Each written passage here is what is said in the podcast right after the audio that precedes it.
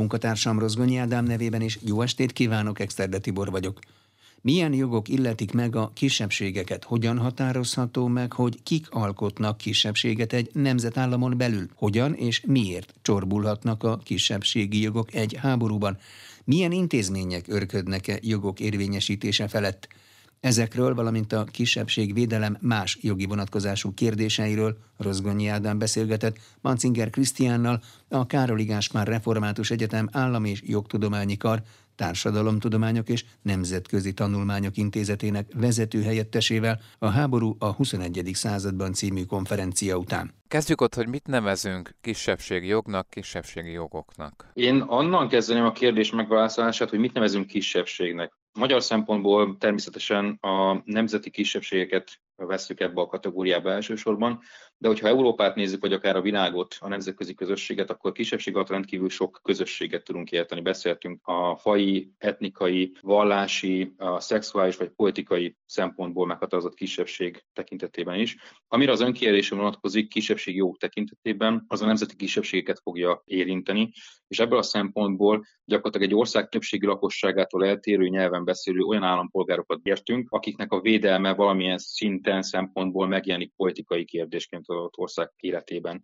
Tehát például mondjuk a magyarországi németeket vagy a horvátokat, de ide értjük külni magyarokat is. Tehát ez, ez a kisebbség, amiről beszéltünk. A kisebbségi jogok pedig ezeknek a kisebbségeknek a vonatkozásában rendkívül sokfélék lehetnek. Terjedelmük és tartalmuk azok többnyire az adott ország, az egyes országoknak a belső jogalkotásának az eredménye, annak ellenére is, hogy azért vannak bizonyos szintű nemzetközi szabályozások. Hogyha Európa országait nézzük, mert a kisebbségi jogok kérdésköre klasszikusan európai kérdéskör, akkor a nyelvhasználat és a nevek használata az szinte minden országban garantált, de itt is tudunk például olyan példát mondani, amely sajnos kilóg ebből a felsorolásból, például Litvániában a lengyel nevek és a lengyel nyelv használata feliratok tekintetében például tiltott. De hogyha megnézzük a spektrumnak a másik végét, ott alapvetően az önkormányzatiságot vagy az autonómiát látjuk, aminek két fajtájáról beszéltünk Európában, a személyi autonómiáról, ami gyakorlatilag egy adott ország nemzeti kisebbségeinek kulturális és oktatási intézményeihez kapcsolódik. Ilyet garantál Magyarország például az elismert 13 nemzetiségnek, illetve beszéltünk területi autonómiáról,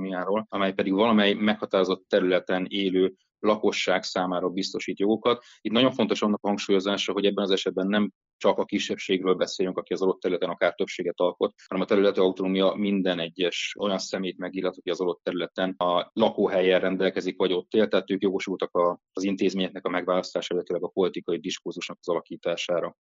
Példák mondjuk ilyen területi autonómiára, hogyha már hoztuk a magyarországi a személyautonómia példáját, akkor lehet Dél-Tirol, illetve Óland, ezek azok a példák, amiket a magyarországi rádióhallgatók esetleg ismerhetnek.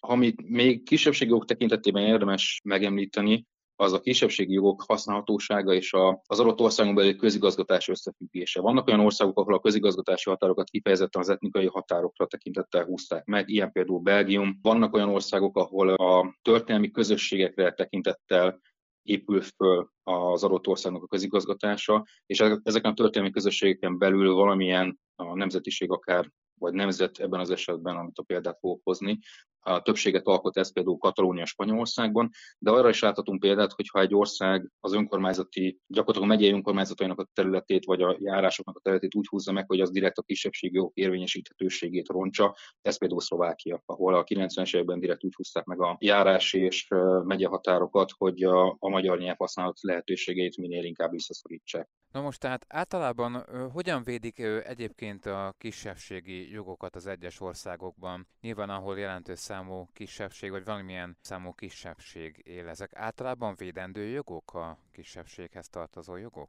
Európában igen, tehát a nemzetközi szabályozás, főleg a 90-es évek után az Európa Tanács keretében a regionális vagy kisebbségi nyelvek kartája, vagy a kisebbségvédelmi keretegyezmény az a két átfogó Európa szintű szabályozás, ami gyakorlatilag ennek az előkészítését vagy megteremtését célozta. A kisebbségi jogok azok többnyire olyan joggá váltak, amit az európai államoknak illik betartani. Az, hogy milyen formában formában tartják, azt az előzőekben mondtam, hogy itt rendkívül széles spektrum van, ami, amit Európán belül is láthatunk. Alapvetően nagyon sokban függ az, hogy a, az adott országnak a kisebbségei milyen értekérvényesítő képességgel rendelkeznek az adott országon belül. Demográfia arány, a gazdasági súly, területi koncentráltság, tehát ezek azok, amik elsősorban meghatározzák azt, hogy egy kisebbség milyen jogokkal rendelkezik, és azokat mennyire tudja érvényesíteni. Illetőleg például Magyarország példáját tudom még ismét felhozni. Magyarország kifejezetten nagyvonalú kisebbségi nemzetiségi jogi keretet teremt, annak érdekében, hogy példát mutasson a szomszédos államoknak a külhoni magyarokkal szemben részünkről elvárhatónak tartott jogi helyzet tekintetében. Sajnálatos aktualitásról kell beszélnünk, ugye az orosz-ukrán háború. Nyilvánvalóan, hogy Ukrajnában is élnek kisebbségek, orosz kisebbség, vagy Oroszországban is él, például ukrán kisebbség. Na most a háború az nyilván távolról sem arról híres, hogy itt a jogokat figyelembe vennék a egymással háborúban álló felek. Egyébként az egyértelműen kijelenthetjük, hogy emberellenes bűncselekmények is zajlanak sajnos a háborúban, illetve hogy milyen módon is sérülnek a kisebbségi jogok és egyáltalán az emberi jogok most. Hát én a kettőt külön választanám a válaszomban mindenféleképpen, tehát egy háború teljesen természetszerűleg az emberi élet feltételeknek a sérelmével jár, és itt nem is csak háborús bűncselekményekről beszélünk, amiket szintén, tehát láthatjuk azt a híradásokban, hogy nagyon nagy valószínűséggel történnek háborús bűncselekmények Ukrajnában. A kisebbségi jogok kérdése ebben a tekintetben talán azt tudom mondani, hogy, hogy másodlagossá válik, ugyanis gyakorlatilag egy, egy túlélő harcról beszélünk most, amit az ukrán társadalom, az ukrajnai lakosság folytat, és majd a válaszomnak a végén ki fogok arra térni, hogy, hogy ennek mi lehet a következménye, de igazából, hogyha most a, az ukrán orosz agresszió kérdéskörét vizsgáljuk, akkor én a, a kisebbségi kérdéseket és a kisebbségi jogsérelmeket egy kicsit korábbra vinném vissza. Tehát nem a háborúhoz kötném a kisebbségi jogoknak a sérelmét, hanem elsősorban ahhoz a 2013-14-ben Ukrajnában bekövetkezett fordulathoz, amely, hogyha visszaemlékeznek a kedves hallgatók, gyakorlatilag akkoriban történt Janukovics elnöknek a megbuktatása az Eurómajdan, hónapokon keresztül tartó tiltakozási hulláma, akkoriban nektálta a Oroszország a Krímfélszigetét, illetőleg szakadt egy Donetsk és Luhansk térsége Ukrajnától. Tehát gyakorlatilag ez olyan nemzetépítő folyamat volt, ami Ukrajnában a 2010-es évek első felében megerősödött, ami gyakorlatilag a magyar-ukrán kapcsolatokat jelentős mértékben elrontotta, elsősorban azért, mert a, ennek a fordulatnak kisebbségellenes jogalkotási eredményei a kárpátai magyarságot erőteljesen sújtották. Itt azért fontos hangsúlyozni azt, hogy Magyarország az elsők között ismert el Ukrajna függetlenségét 1991-ben, illetőleg Magyarország volt a legelső ország, amely Kievben nagykövetséget hozott létre, tehát Magyarország a Ukrajna fennállása során végig támogatta Ukrajna függetlenségét, területi integritását, illetőleg a kétoldalú együttműködés is nagyon fontosnak tartotta. Ennek garanciája azonban minden esetben az volt, hogy a, hogy a kárpátai magyar közösség jogait tartsák tiszteletben. Amikor ez megsérült 2014 után, onnantól kezdve beszéltünk arról, hogy a magyar-ukrán kapcsolatok megromlottak, és igazából a, hogy mi is történt Ukrajnában, mi is ez a kisebbségi jogsérelem. Gyakorlatilag, amit most sokat hallunk a, a médiában, az az, hogy Ukrajna egy nemzetállamot épít, amelynek az a célja, hogy az ukrajnai orosz kisebbséget asszimilálja. Én azért arra felhívnám a figyelmet, hogy Ukrajnában az orosz nyelv és az orosz nemzeti identitása a kérdése az elválik egymástól. Tehát az ukrán társadalomnak a jelentős része azok, és akik egyébként ukránnak vallják magukat, oroszul beszélnek. Ez egy történelmi örökség. Az orosz nyelvűség és az orosz identitás nem feltétlenül kapcsolódik össze Ukrajnában, sőt, igazából 2014-ben pont azok a területek váltak le Ukrajnáról, a Krím, illetve Donetsk és Luhansznak ezek a keleti nagyvárosias részei, amelyekben az orosz identitás sokkal erősebb volt. Tehát a megmaradt részeken és ezt különösen láthatjuk most a 2022. február 24-én indult támadást követően. Megmaradt részeken gyakorlatilag a hiába orosz nyelvű a lakosság jelentős része Kelet-Ukrajnában, az orosz identitás, mint olyan, az, az nem erős, és a, a lakosság az orosz nyelvűség ellenére is inkább ukránnak vallja magát. Persze itt sok mindenről lehet beszélni, hogy ennek mi az oka. Nagyon mély elemzésekben én azért nem mennék bele, mert igazából most nagyon sok mindent látunk, és maga az ukrán társadalom is csak egy nagyon erős átalakulási folyamatban van. Az eredmény szempontjából nekünk az fontos hangsúlyozni, hogy az a fajta elvárás, ami, amit nagyon nagy valószínűséggel Oroszország vezetése megfogalmazott a, a háborút megelőzően, hogy az ukrajnai lakosság jelentős része felszabadítóként fog tekinteni az orosz hadseregre, az nem igazolódott be.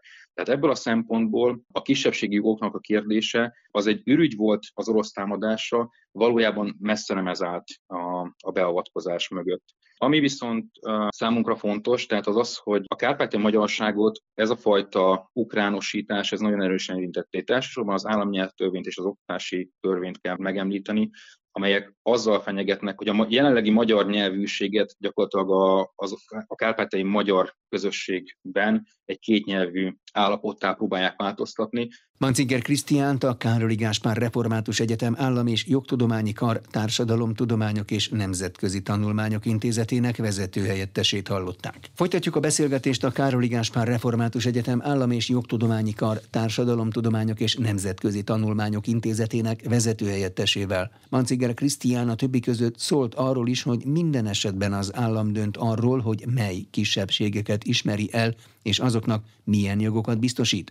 Magyarországon jelenleg 13 elismert nemzeti kisebbség van. Az intézet vezető helyettes kitért az orosz-ukrán háború utáni jogrend helyreállításának kérdéseire is. Úgy vélte, jelenleg bizonytalan, hogy a korábbi együttműködések a jövőben is fennmaradnak-e. A riporter Rozgonyi Ádám. Ha visszaemlékeznek a hallgatók, akkor Mecsiár korszak a 90-es évek közepének Szlovákiája volt, ahol az oktatás próbálták kényelművé tenni.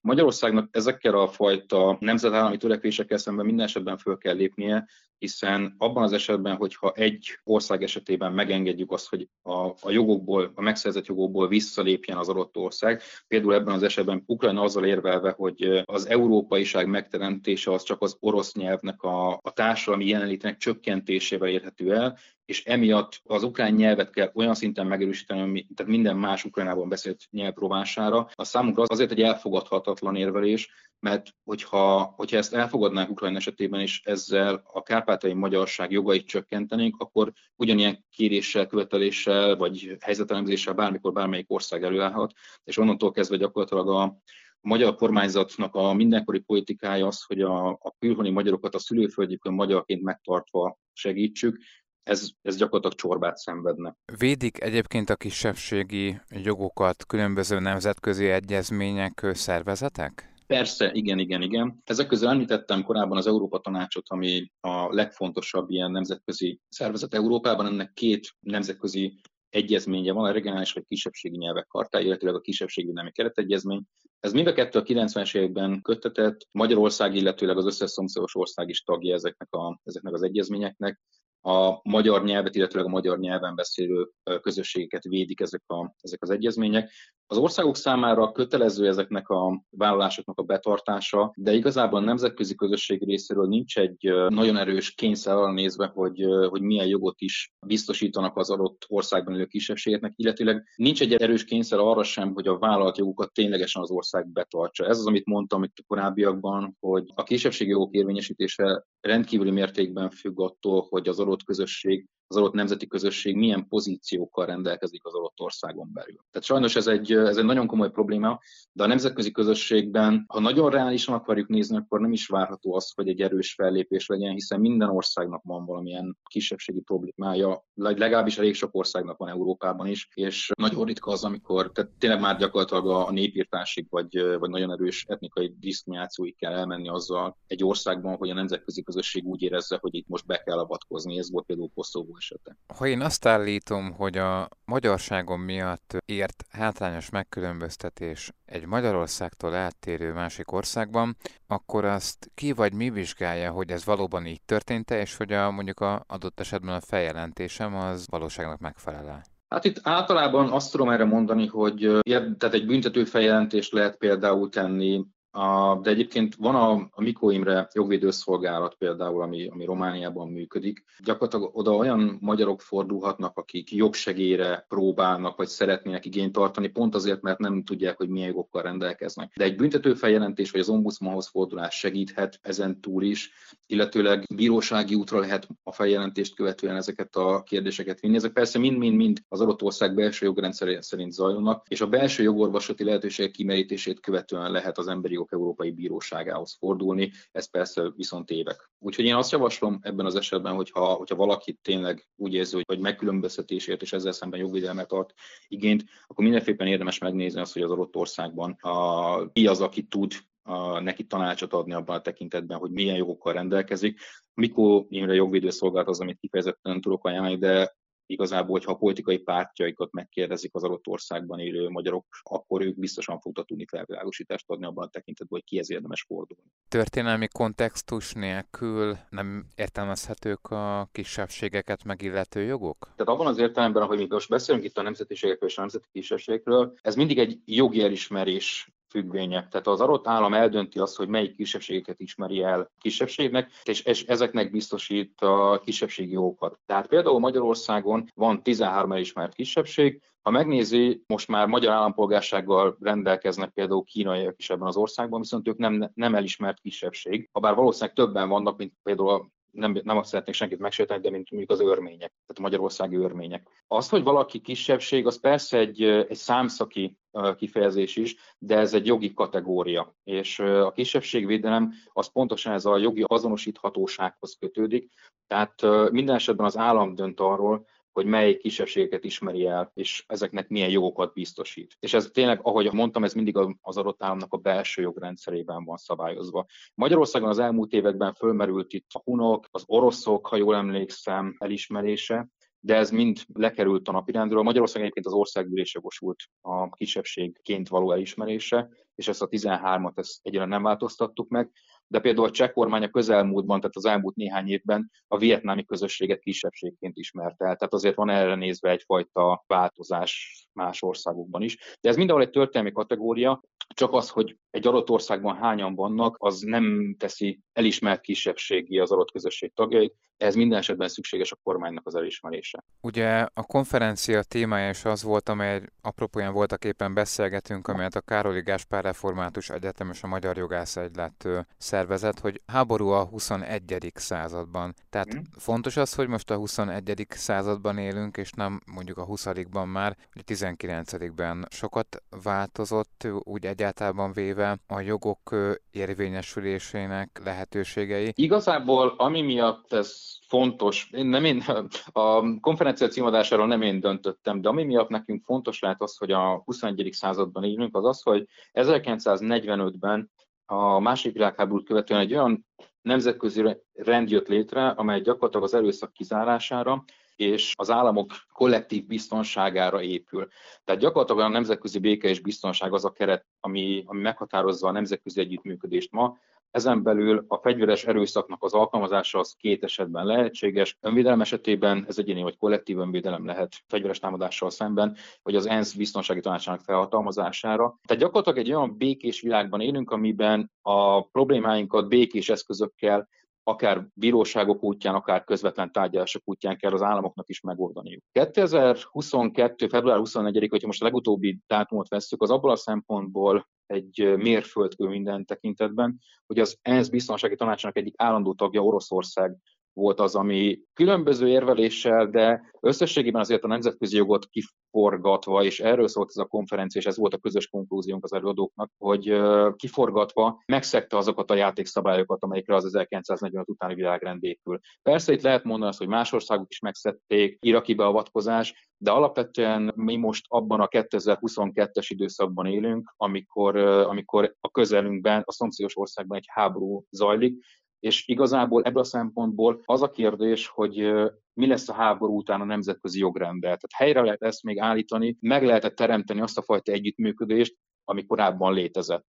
Ezek olyan kérdések, amikre egyelőre nem tudjuk a választ. Amit én mindenképpen szeretnék még egy kicsit elmondani, az az, vagy amiről kicsit beszélni, az az, hogy a, a kárpátai magyarság helyzete hogyan nézhet ki Ukrajnában. Igazából, ami szerintem fontos lenne az az, hogy mindenféleképpen találunk egy olyan megoldást, amiben a kárpátai magyarság a szülőföldjén magyarként megmaradhat. Tehát hisszük azt, hogy, vagy én legalábbis azt gondolom, hogy Magyarországnak az az érdeke, hogy Ukrajna egy európai országá váljon, de Ukrajnak meg kell értenie, hogy ez nem fog működni úgy, hogyha asszimilálni akarja az ottani magyarságot. Biztos, hogy benne, hogy meg lehet találni ezt a megoldást, amiben a magyarság tudja erősíteni Ukrajnát, úgy, hogy nincsen rajta egy állandó asszimilációs nyomás. Mancinger Krisztiánt a Károli Gáspár Református Egyetem Állam és Jogtudományi Kar, Társadalomtudományok és Nemzetközi Tanulmányok Intézetének vezetőhelyettesét hallották. Paragrafus. Minden, ami jog. Nemzetközi jogászok álláspontja az, hogy nem álltak fenn olyan indokok, amelyek a fegyveres konfliktus elindítását indokolták volna Ukrajnával szemben. Így egyértelműen agresszióról beszélhetünk, mondta az Inforádiónak Trócsányi László, a Károli Gáspár Református Egyetem rektora. A Magyar Jogász Egylet elnöke a Károli és a Jogász Egylet háború a 21. században című konferenciája után nyilatkozott Tatár Timeának. Igazából egy olyan konferenciára tettünk kísérletet, ahol együtt van jelen a politika, Jelünk van a jog, itt kiváló jogtudósok, nemzetközi jogszakértői, valamint a történelem is velünk él, és itt pedig kiváló történészek szóltak arról az időszakról, hogy a 20. század elejétől mi történt igazából Ukrajnában, vagy Kárpátalján, viszony Szovjetunióhoz milyen volt, és milyen időszakban vagyunk ma. Milyen véleményeket fogalmaztak meg a konferencia résztvevői most az orosz-ukrán háborús konfliktus kapcsán? Nyilván a politika az elsődlegesen Magyarországnak ugye a helyzetét vizsgálta a politikai aspektus, az, hogy Magyarország azért Ukrajna szuverenitása mellett mindig is kiállt. Nyilvánvalóan az emberi életek védelme a legfontosabb, a polgári lakosság védelme a legfontosabb, tehát szükség van arra, hogy a tűzszünet minél hamarabb létrejöjjön a felek között, és induljanak meg akár a más országok bevonásával tárgyalások, láss Franciaország és Németország, hogy béke jöjjön létre. Közép-Európának az érdeke a béke, a stabilitás. Közép-Európa fejlődése mindig akkor volt a leglátványosabb, amikor béke volt Közép-Európa körül. Ki kell vizsgálni nyilván az azokat az eseteket, amiket ki kell vizsgálni. Gondolunk azokra a szörnyű képekre, amiket lehet látni a különböző híradásokban, és nyilvánvalóan Magyarország abban érdekelt, hogy ez a háború minél hamarabb befejeződjön, és Ukrajnának a területi szuverenitása biztosítva legyen. Ön is szóba hozta, hogy megrázó felvételek láttak napvilágot, most ugye legutóbb az oroszok által hátrahagyott településekről, ugye többek között Bucsáról is jelent jelentek meg fotók, az, hogy háborús bűncselekményt követett el Oroszország, vagy emberiesség elleni bűncselekményt, ezzel kapcsolatban is voltak vélemények, előadások? Amikor az ember ilyen megrázó képeket lát, nem is mondhat más, mint azt, hogy a kivizsgálás fontos. Azt is tudni kell, hogy a Nemzetközi Büntetőbíróság, amely Hágában van, az ügyészség vizsgálatot rendelt el. Jogi keretek azok fontosak. Igenis meg kell nézni, hogy a hadviselés jogszabályai be vannak-e tartva, meg kell nézni, milyen intézmények azok, amelyek felelősséggel bírnak etéren. Ez az ENSZ közgyűlési határozat határozat ugye azt tiltja a fegyveres konfliktus megindítását, ott a háború megindítását. Kezdjük azon. Tehát erre van egy ENSZ közgyűlési határozat. Az ENSZ alapokmánya is ilyen szempontból meghatározó jelentőségű. És nyilvánvalóan, tehát úgy gondoljuk, hogy nem állnak fönn olyan indokok, amelyek a fegyveres konfliktus megindítását indokolják, amikor a nemzetközi jogszabályot vizsgáljuk. Nemzetközi jogászoknak a egyértelmű álláspontja az volt a mai konferencián, hogy itt agresszióról beszélhetünk. Trócsányi Lászlót a Károli Gáspár Református Egyetem rektorát hallották. Paragrafus. Minden, ami jog. A húsvéti hosszú hétvégén kiemelt ellenőrzést tart a rendőrség, hogy kiszűrje az ittas sofőröket, mondta el az Inforádiónak az ORFK Országos Baleset Megelőzési Bizottságának ügyvezető elnöke.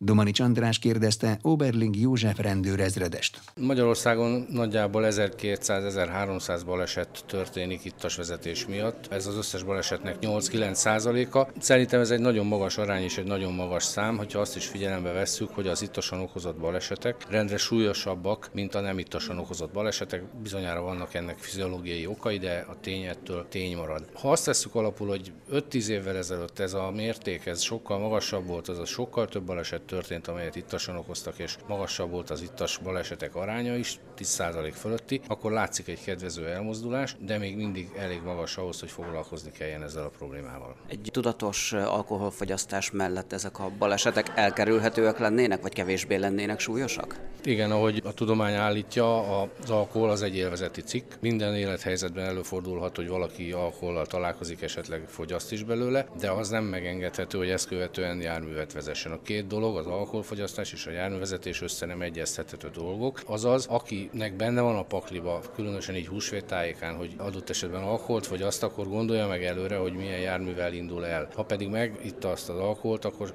a lehető legrosszabb megoldás az, hogy mégis kocsiből. Mindig van egy jobb megoldás annál, mint sem, hogy ittasan vezessen valaki. A rendőrség hogyan készül a húsvéti hosszú hétvégére?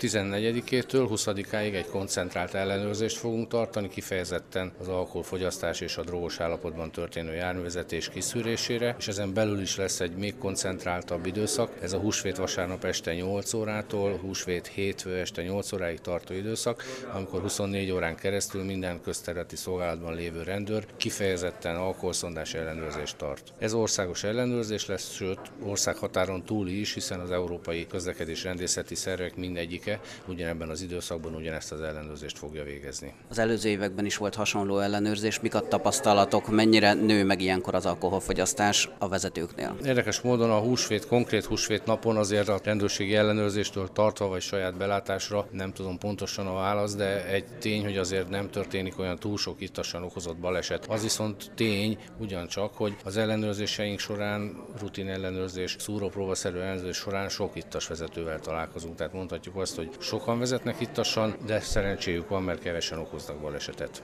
Mennyire számít ez a fiatalok problémájának? Hát az alkohol úgy látjuk, hogy nem generációs probléma, egészen fiatal kortól, nem is gondolnánk már milyen fiatal kortól, jelen van a mindennapjainkban, és egészen időskorig terjedően találkozunk ittas vezetőkkel. Persze az ömét, mint ahogy a közlekedésben résztvevők zömét is a középkorú férfiak, nők teszik ki, így az ittasan okozott balesetek esetében is, de gyakorlatilag egészen fiatal kortól egészen időskorig találkozunk itt járművezetővel. Oberling József rendőrezredest hallották. Paragrafus. Minden, ami jog.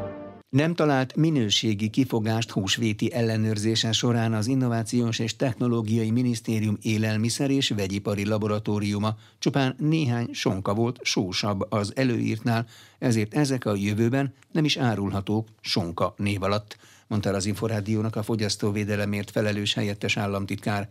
Domanics András kérdezte Keszthelyi Nikolettát.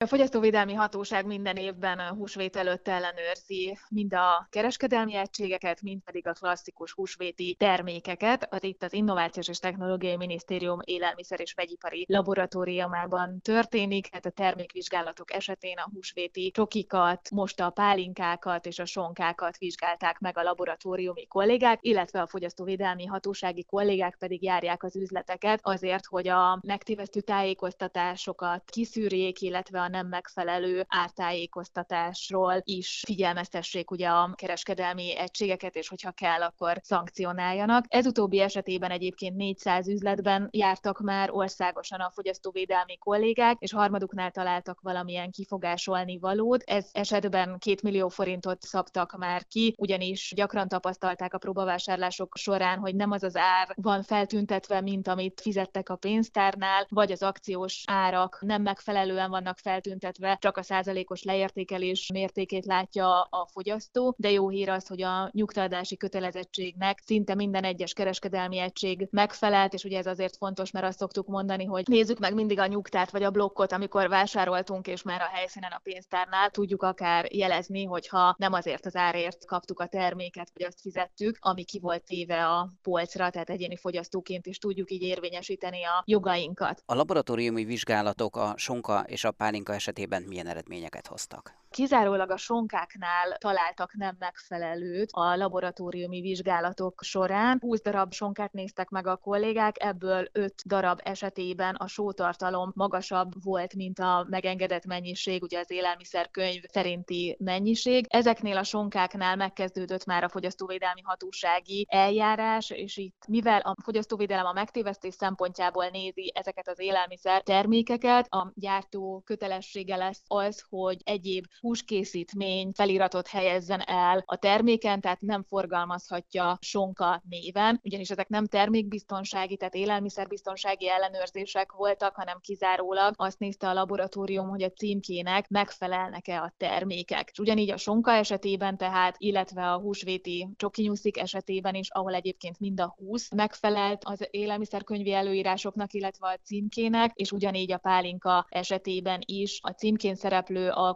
alkoholtartalom nem tért el 0,3%-kal, ugyanis ez az előírás a címkézésre vonatkozóan, tehát a pálinkák esetében is megfelelt az alkoholtartalom. Az Innovációs és Technológiai Minisztérium Élelmiszer és Vegyipari Laboratórium által bevizsgált termékek, tehát a sonka, a csoki termékek, illetve a pálinka is megtalálható a fogyasztóvédelmi honlapunkon, a fogyasztóvédelem.kormány.hu oldalon a terméktesztek menüpont alatt, és itt látható az az öt sonka is, amely nem volt megfelelő. Keszthelyi Nikolettát az Innovációs és Technológiai Minisztérium fogyasztóvédelemért felelős helyettes államtitkárát hallották. Paragrafus. Minden, ami jog. Jogi magazinnal legközelebb egy hét múlva jelentkezünk. Munkatársam Rozgonyi Ádám nevében is köszönöm figyelmüket, Exterde Tibor vagyok.